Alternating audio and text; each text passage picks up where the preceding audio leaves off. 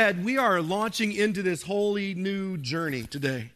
Um, and I've put it off for a long time, mainly because I wasn't real sure how I wanted to approach it. I knew that God was kind of leading me to this direction to begin a walk through the book of John. I kind of knew that back in November, but I wasn't really sure how I wanted to approach it because I knew that I didn't just want to take the stories or the sort of historicity of Jesus and retell that. I, I do that uh, quite often with other things that we do, but I wanted to do something wholly different, if you will. And so I took some time praying through it and thinking through it and decided that essentially what we were going to do was just kind of move verse by verse with one overarching, undeniable, un kind of questionable goal, and that is this I want you to see Jesus. That's it. My entire goal for the next time is that you would see Jesus. The Gospel of John is a fascinating book. It's the fourth gospel. I'll tell you a bit more about that in a moment. But the overarching principle that John is reaching towards is that he wants you to see the deity of Jesus Christ. He wants you to understand that God, in the person of Jesus, came to rescue and redeem you. John's entire gospel is that you would see Jesus. So for me to preach anything else or anything more or less would be a failure. So our whole goal for this study, this thing, is that we might simply see Jesus. Now, let me tell you a little word, and I did this a couple of years ago, but I want to tell you a little bit about my style of preaching and, and kind of how I preach so that you can understand what we're getting ready to get ourselves into. I love preaching line by line or verse by verse or word by word, or however you want to say it through Scripture. I do not like and I cannot do very well topical preaching. And topical preaching is exactly what it sounds like. It's taking topics and trying to preach through them, like how to be a better friend or how to have a better marriage or how to ward off evil or whatever. There's nothing wrong inherently with topical preaching. In fact, most of our churches are filled with it. And when you preach the word, um, I mean, it's, it's about things anyway. There's nothing wrong with it. Problem is, it becomes a little dangerous when we begin to grab scripture from here and there and support our topics, right? But as long as we're preaching scripture, topical preaching is fine. It's just it's just not what I do. It's not what I do well. It's not what I love, right? I love being able to look at the whole of Scripture in its context and with its history and be able to walk through piece by piece and not dodge the places that we don't like. See, topical preaching allows us to pick and choose, and it allows us to dodge these giant sections of Scripture that we don't know what to do with that are really hard, that are somewhat uncomfortable, that are theologically challenging, or that will throw political or all kinds of things into chaos when we utter that word. So we create topics to try and engage and entertain a room full of people. And when we do that, people come back and they bring other people. And it's a great growth strategy for the church to say, we're going to preach through things like I'm going to do the next seven weeks on dating. You know how many singles we'll have here? Right? Oh man, he's talking about Jesus and dating. Because and, and so we, we leverage that, right, into trying to out entertain each other as churches. Just not my deal. I'll tell you this about our church I'm not a great preacher, I'm probably not even a good preacher. There's a lot of places you can go that will be better teaching, better worship, better whatever. But what I promise you as we walk through this is there will be a never be there will never be a Sunday where you walk out of here and go, I guess I didn't need my Bible today. Every single week, we are going to be in it, and we're going to dissect every word that we possibly can so that we might see Jesus. Period. All right. That being said, the Gospel of John is fascinating. There are four Gospels. John is often referred to as the fourth Gospel. The first three are what we call the Synoptic Gospels. The Synoptic Gospels are, are very similar. The word synoptic actually means together with or seeing together. They're very similar. Their history accounts of Jesus. In fact, many of the, those three Gospels, Matthew, Mark, and Luke, have the exact same verbatim wording, which leads scholars to believe that they were also relying on another source that they were kind of using because there's just stories that are told in perfect succession and they're told really well and they're, they're told the same way. And so they are a synoptic, they are a similar piece exploring the historicity of the life of Jesus. They are telling Jesus' story from birth to resurrection. John's gospel is entirely or wholly different. John is not interested necessarily in telling a historical account of Jesus. John's desire is that you might see the deity of Christ. In fact, two thirds of John's gospel is devoted entirely to the last week of Jesus' life. So the 21 chapters, right, 14 of them are devoted to about seven days plus the resurrection. So he is committed to you and I seeing the deity of Jesus. He is not interested in telling you where Jesus went when he was this or what he was trying to do here. He wants you to see every movement behind every miracle or every story or everything is God. God in the incarnation, the embodiment of Christ, is moving and coming for you. It's the picture of the Gospel of John. As a book, it's broken into two main sections, or as a letter, it's broken into two main sections, if you will. There's the, what's called the Book of Glory, which is the first 12 chapters, or the Book of Signs, excuse me, the first 12 chapters. And those are all the things that Jesus does that are alluding to his deity. So there are the miracles, there are his teachings, there are all the things that are sort of setting up Jesus as God's Son. And then there's the Book of Glory, which is, takes place in like the last three days of Jesus' life. And its chapters basically 13 through 21. And everything in that section, in those few days, is painting the picture of what's going to unfold in the last few days of Jesus' life. And the whole book is really crammed into those two things. And then there's a little 18 verse prologue and a little 21 verse epilogue. And that's the book. It's as complicated as it gets. The setup to who Jesus is as God's Son, as God Himself, God in the flesh and the setup for his glory, where he turns privately towards his disciples and he begins to tell them about who he is, what he's coming to do, what he did, and what he will do once he is raised. Now, John is the brother of James. They're referred to by Jesus as the sons of thunder. They're the sons of Zebedee, and Jesus calls them both the sons of thunder. John is a very prominent guy in the New Testament. In addition to writing this gospel, which all pretty much all scholarship points to John having penned, he wrote the first those letters of John, first, second, and third John, and he wrote the book of Revelation. So he's got quite a, uh, a, a giant voice in New Testament history, um, if you will. He's a prominent guy. He was an eyewitness to Jesus. He was a disciple. He walked around with him. He put his hand on the Jesus himself. He was there at some of the most incredible and miraculous moments. His accounts are firsthand accounts. In fact, in his gospel, he refers to himself never by name, right? Because when you wrote your own letter, you usually didn't refer to yourself by name, but refers to himself as the disciple whom Jesus loved. And he does it about five or six times, and later on, we'll probably get to it in about a year. But he refers to it to himself as the disciple whom Jesus loved. And of course, that doesn't mean that Jesus didn't love any other disciples, right? It just means that they had this incredible, special relationship. And I was telling Brandon this week, I said, Do you know how much is wrapped up in the statement that John makes when he says, I am the disciple whom Jesus loves?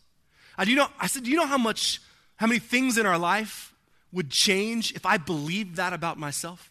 If I truly believe that my identity, that I could say with confidence and with power that I am the one, the disciple, the person, the creation, the being that Jesus loves.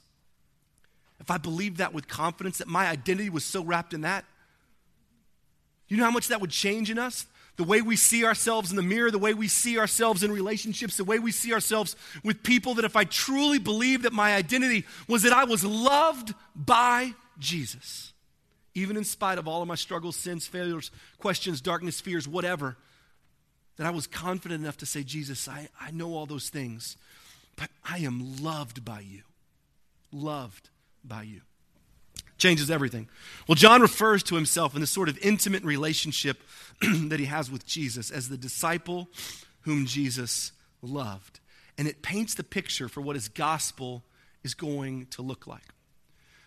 John's clear, clear desire is that you might know Jesus. All right? John 17, 3 is my favorite verse in the entire book. It's been a guiding verse for a large portion of my life, and I've sort of titled our entire series after that one verse, John 17, 3, and uh, says this Now, this is eternal life, that they may know you, the one true God, and Jesus Christ, whom you've sent. John's entire gospel is wrapped up in this that this is eternal life. Remember, eternal life doesn't begin when we die. Eternal life begins right here as I draw breath in this very moment, right? Now, this is eternal life, that they may know you, the one true God, and Jesus Christ, whom you've sent. That essentially, Jesus, God in the flesh, we'll see today, is the key to eternal life. Not just when we die, but the abundant, breath giving, purpose driven life right now in this moment that says, I am loved by Jesus. That's the Gospel of John. And that's where we are going. That Jesus says, I love you and I have come for you. So, as we embark on this journey, we're going to tell stories, we're going to look at miracles, we're going to hear Jesus teaching. We're also going to look at some of the most deep theology in all of Scripture because John's gospel is a gospel of theology. It is not a gospel of storytelling. It is a gospel of deep and rich theology that paints the picture for the whole of Christianity and sets us up to understand who Jesus was, what he came to do, and how that should change every single thing about me and about the church. So that's the journey we're going to start on. We're going to begin today. We're going to make it through the first five verses in which John is going to answer this question Who is Jesus? And he's going to tell us six things in five verses that are foundational for us to understand before we ever, ever begin one step, one foot, one moment in the life of Christ. We have to understand these truths. So before we do that, let's take a moment and let's pray together. And then I'm going to work through those kind of quickly this morning. We're going to take communion together. We're going to celebrate all that God is. And we're going to begin this epic journey in the footsteps of Jesus. Let's pray together. God, we are so grateful for who you are. We're so grateful for the Scotts, for Brandon and Jenny, for their beautiful children. But more so, God, what we're thankful for is that you drew them to a place where they had to ask, are we willing to say yes to you, Lord? Follow you. God, it's a, it's a question that I wanted the, the center of my own life, that I want the center of our church, that are we willing to say yes to you when you stir our hearts, even when that defies conventional wisdom and sounds insane, or even when it seems so difficult or challenging, are we willing just to say, God, I want what you want?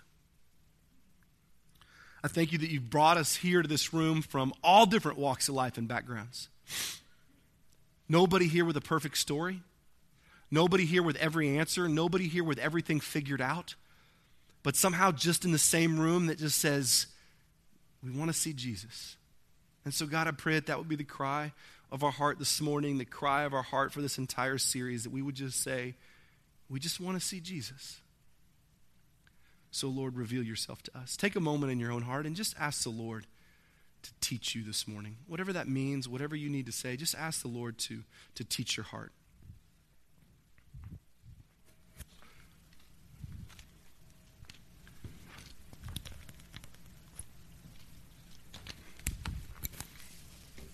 Pray for someone beside you or in front of you, behind you. We do this each week. We remind ourselves that Sunday morning or this time or my life is not actually about me, but it's about other people God, pray for somebody else that God would intersect their life this morning, that He would reveal Himself to them. He would show Himself to that person.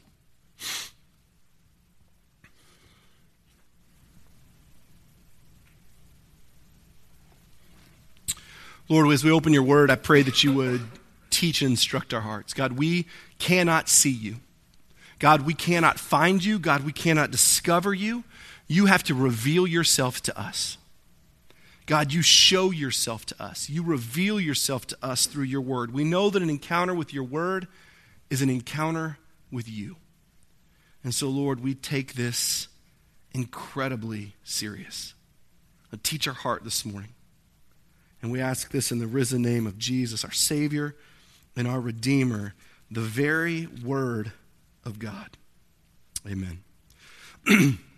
So, John 1 through 18 is what we call the prologue. It's like a setup for the entire book, all right? And so it's still part of that first book of signs that I mentioned, but it's really a prologue. It kind of answers the question who is Jesus and what has he come to do? And then there's going to be an epilogue at the very end that we'll get to. But the first five verses, John addresses the question who is Jesus? Who am I getting ready to tell you about, right? Before I get into talking about John the Baptist, which is a, a, different John, and kind of what he came to do to prepare the way for Jesus and, and what Jesus does when he steps on the scene, I want you to understand who I'm getting ready to tell you about, all right? And he's writing to a massively diverse audience of both Jews and Greeks that are going to be hearing about Jesus for the very first time. And remember, John's account is an eyewitness account. He was there, he was in the inner circles, he was in the very places that Jesus was.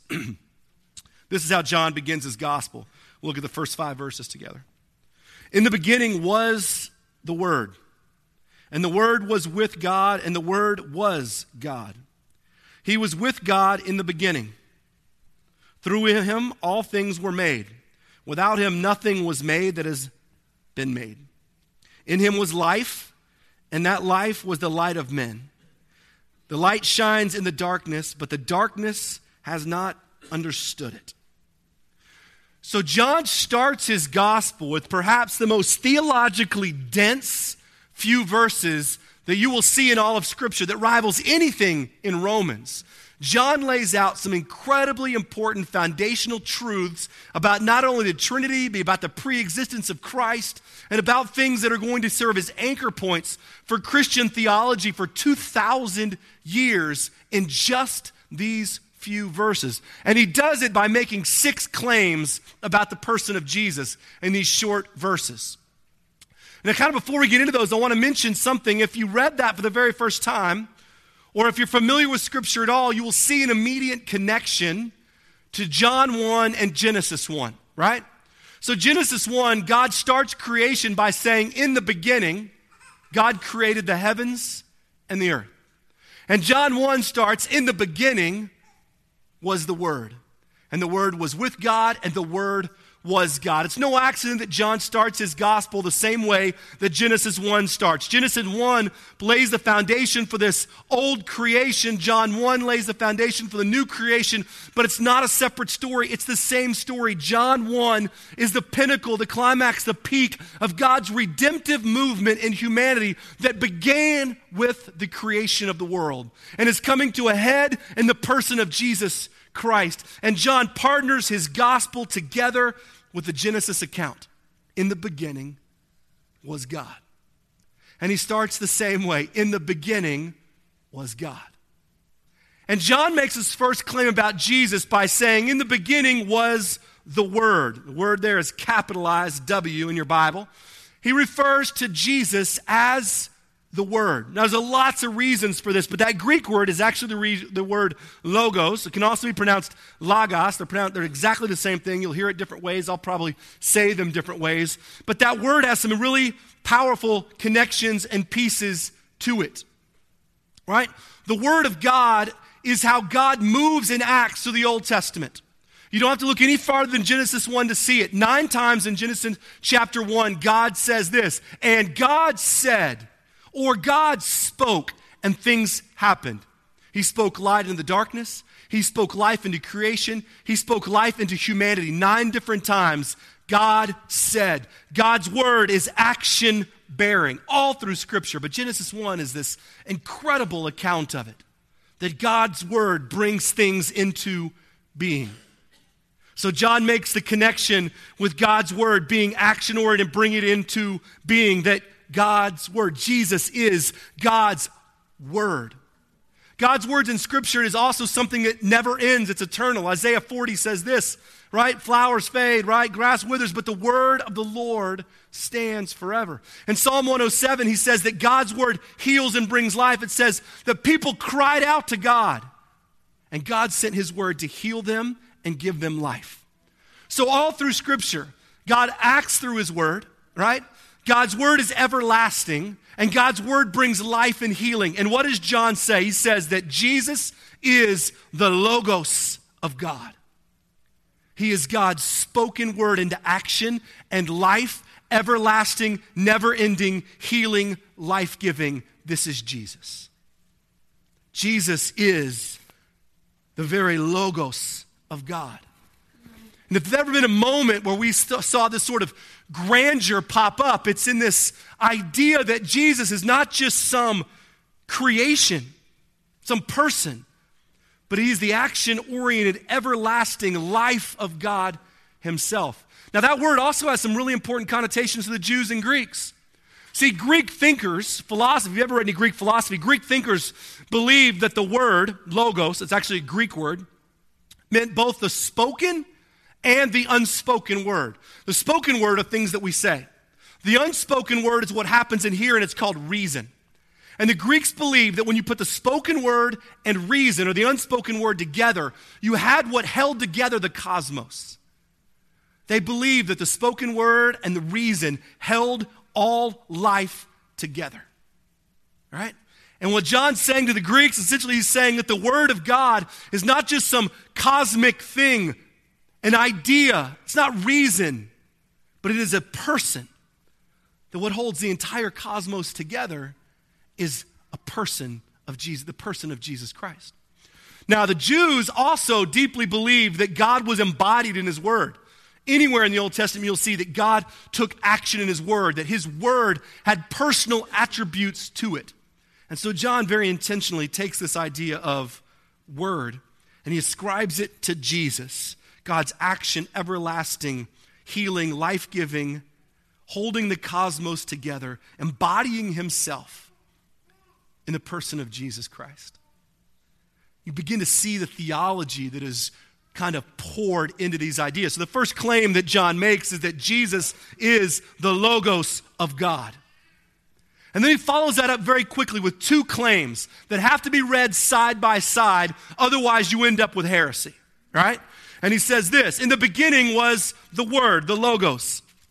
And the Word was with God, and the Word was God. So he starts off and he says, This is the person of Jesus Christ, and he is God's Word, and the Word was with God. Now, what that means is that from the beginning, Jesus always was. This is referred to as the pre existence of Christ. That Christ is not some created being. That when Mary was pregnant with the infant Jesus, right? Or the baby Jesus, this was not the first time that Jesus ever was. Now, this is really important because we're laying the foundation for the doctrine of the Trinity. And so John says that there was never a time that Jesus wasn't. Jesus was with God from the beginning. From before time began, before the creation of the world, before Genesis account 1, where God spoke light and life into the world, right? Jesus was with God. He's laying a foundation for the pre existence of Christ. But he doesn't let it sit there because if it just sits there, we get the picture that there are two gods. There's this Jesus who was with God, right? It's where a lot of heresy in the Christian church begins. It begins with thinking that there are two separate, or later to become three separate gods that are operating in different modes. Christian theology teaches us that there are not three separate gods, but one God in three separate persons, which is the doctrine of the Trinity. That There's a Father and the Son and the Holy Spirit, and they have different ways and means of acting, but they are the same God. And so John follows that quickly with Jesus always was. He was not created. So the person that walked the earth, that did all these miracles, that's going to turn water to wine in Cana in just a few chapters, is not a created being. Well, who I'm getting ready to tell you about is not man made, but he was always with God. And not only that, the Word is God. So in the beginning was the Logos, and the Logos was with God, and the Logos was God. Do you see what John is doing? He is setting deep and rich theological foundations for one true what will be triune God when we get introduced to the Holy Spirit. Jesus is not a created being, he's not a human. He's not merely created by man, but he was with God and was God from the beginning. In other words, Jesus is the incarnation. And you've heard me define this a lot. The incarnation is the embodiment of God in the person of Jesus Christ. That when, when Jesus breaks into humanity, Right around that Christmas time, we all celebrate. When Jesus breaks into humanity, it is God in the flesh breaking in to humanity. What, what's so important about this is what John is getting ready to tell everybody who hears this gospel is that the words of Jesus are the words of God. The actions of Jesus are the actions of God Himself. John is setting a precedent and a picture for the deity of Jesus Christ. Now, you and I get this because we're sitting in church 2,000 years later. But imagine being a first century believer. How important and foundational it would be to understand that this Jesus was not just a some great teacher, not just a rabbi that walked around with a bunch of wise words, teaching people to do things that were kind of countercultural. There were a lot of those rabbis. John is establishing an entire different lineage. Now, the other gospels do it, but they do it in the form of a genealogy. They show that Jesus is traced back to the promised Messiah. John does it by just coming out and say Jesus is God. And he never wasn't God. And he always was. And he puts it this way, right? The Word was with God, the Word was God, and he was with God in the beginning. So in that first verse, we find out that Jesus is the very Word of God the action oriented, life giving, never ending, sustaining breath of God Himself, embodied in the person of Jesus Christ, who was always with God, never was created, and is actually God Himself. Therefore, Jesus, the incarnation, is God. His words are God's words, and His actions are God's actions. Three dynamically important claims about Jesus. The fourth one comes in verse 3 Through him all things were made. Without him, nothing was made that has been made, which is a really clumsy sentence because John is being incredibly literal. He's being incredibly literal. Through him, Jesus, all things were made. Without him, nothing was made that you can see that was made, right? He's basically saying it both in a positive way and in a negative way. That through him, Jesus, all things were made. And anything that you see that was created was not created without him. Same way of saying, two different ways of saying the exact same thing. Why this is important is because what John is saying is that Jesus is creator God. He's laying the foundation for the ideals behind a new creation. And he's saying, Jesus, God, the Word, was with God, who is God, is also creator. In other words, Jesus is not a created being. Because the Creator cannot create himself. These are incredibly complicated and deep theological things, but they're so important to our Christian doctrine because Jesus cannot be creator if he's been created. Right? And John says that Jesus wasn't created, he always was. And he was present in the creation of all things. When God says that we have made humanity in our image, He's speaking to the pre existence of Christ, the doctrine of the Trinity, the heavenly host, the whole movement. Jesus didn't come later. Jesus always was, and he was part of creation. And so John is saying, the stories I'm getting ready to tell you about this, this Jesus that walks this earth, that turns water to wine, that feeds 5,000, that will die for you, right, is the one that breathed life into your lungs is the one that formed you in Psalm 139 when he says that you were formed in your mother's womb, that he made your innermost being. That Jesus created you, set the precedent, the tone for creation, right? The fifth and sixth, I'll go through them quickly. They attach together as well. So Jesus is creator, he's the Logos. He was with God, he was God. Jesus is creator.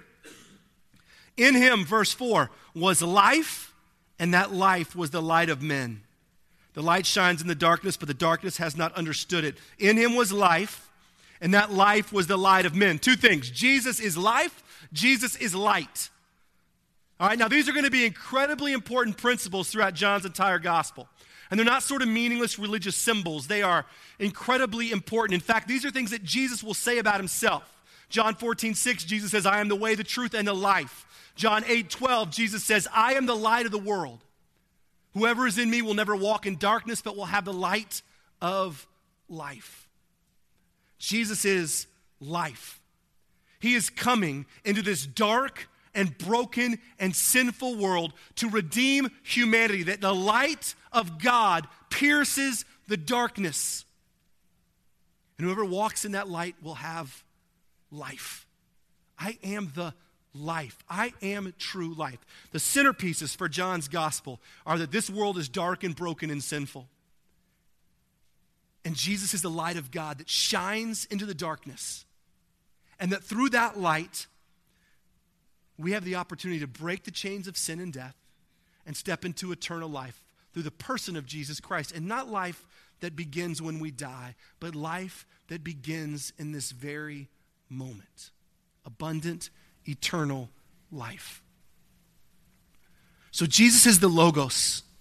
He's the Word, the action, the life giving, everlasting movement of God Himself, right? He was with God, pre existent forever. There never was a time He wasn't. And He was God, laying the foundation for the doctrine of the Trinity. He was creator, not created.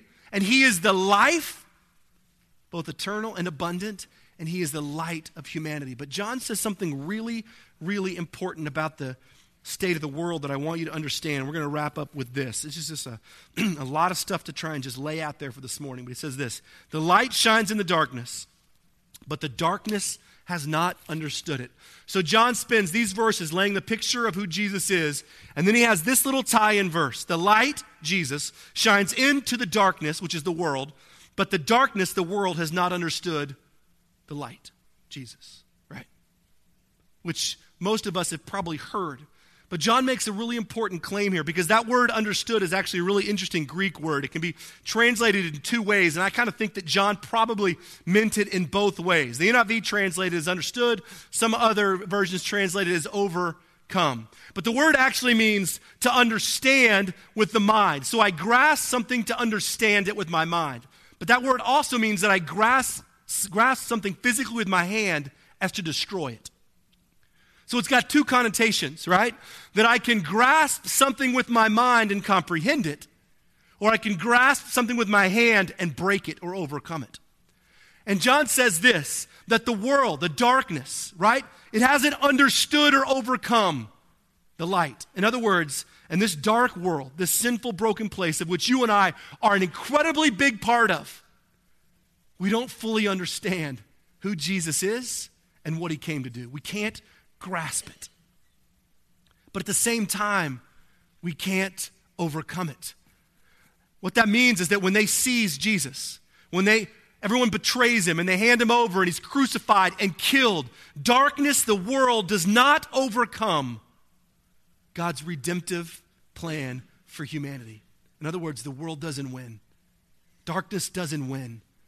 God is victorious. The world can't understand it, the world can't overcome it. So here's the outlying principle of the first few verses that in the midst of our darkness and denial, in the midst of our brokenness and our humanity, in the midst of our sinfulness and our running and our questions and our fear and our longing, in the midst of all that this broken and dark world is, which it just is, in the midst of that, God's love is so incredibly real for humanity that he steps into creation himself through the person of Jesus Christ because he loves you and he has come for you. John 3:16, which we all know takes on an incredibly different light when you think about it this way. John 3:16, right? The most famous verse probably in all of scripture. For God so loved the world when you put it in light of John 1 5, God did not so love nature, but God so loved the creation that is steeped in darkness and denial and betrayal. Creation that can't understand or fathom Him, creation that, that can't seize Him and try and destroy Him, even though they crucified Him. That God so loved creation, the world that he came for it. What that means is that God loves you so deeply. He loves me so deeply that he came for you. That he sent his son Jesus, the embodiment of who he was, for you, to rescue, to redeem, to save you. Now, this is eternal life. Not that begins on my last breath, but begins on my first breath right this moment. I love you and I have come for you. When we celebrate communion, this is essentially what we're saying. We're saying that God, I believe that you stepped into humanity and you died and you went to a cross so that my sin could be redeemed by the blood of you. That you loved me enough to come for me. That you are not a created being, Jesus. That you are God, the incarnation of God. And that you gave yourself in the midst of my denial, in the midst of my struggle, in the midst of my fear, in the midst of my sin, in the midst of all of my questions, you loved me and love me enough to come for me. This morning, as we celebrate communion, we're keeping those truths in our heart and in our mind. That this is just not some random table, but this is the embodiment of all that we see played out in John chapter 1. This is the picture of all that we just saw. That the Logos, right? That the Word of God became flesh for you, for me. In the person of Jesus Christ walked this earth sinless and perfect, and died.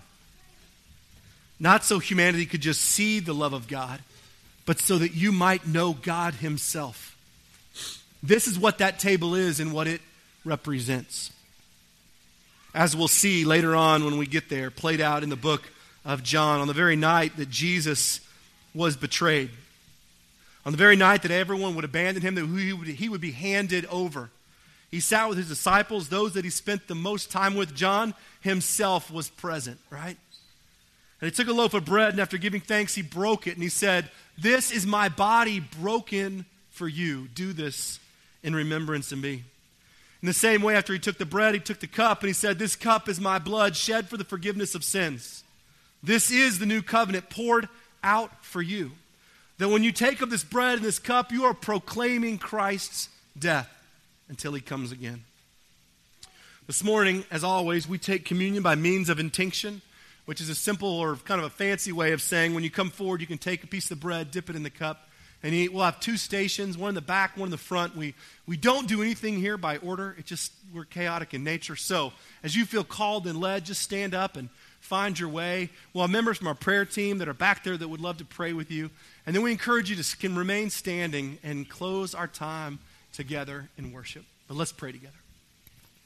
God, I thank you that your word is timeless, that it is powerful, that it is true, that it is living and active. I thank you, God, that this table is the embodiment of every single thing we just read. That the Logos, Jesus, always was. With God and was God, Creator God, is light and life and you were poured out for me. That Jesus, you loved us, humanity, broken, sinful, dirty humanity, even the things that we've done wrong this morning, yesterday, whatever. That you loved us and you came for us in the person of Jesus. So, Lord, as we celebrate this time together, I pray that you would be glorified and exalted. Jesus, Lord Jesus, come. We ask this in your holy and perfect name. Amen.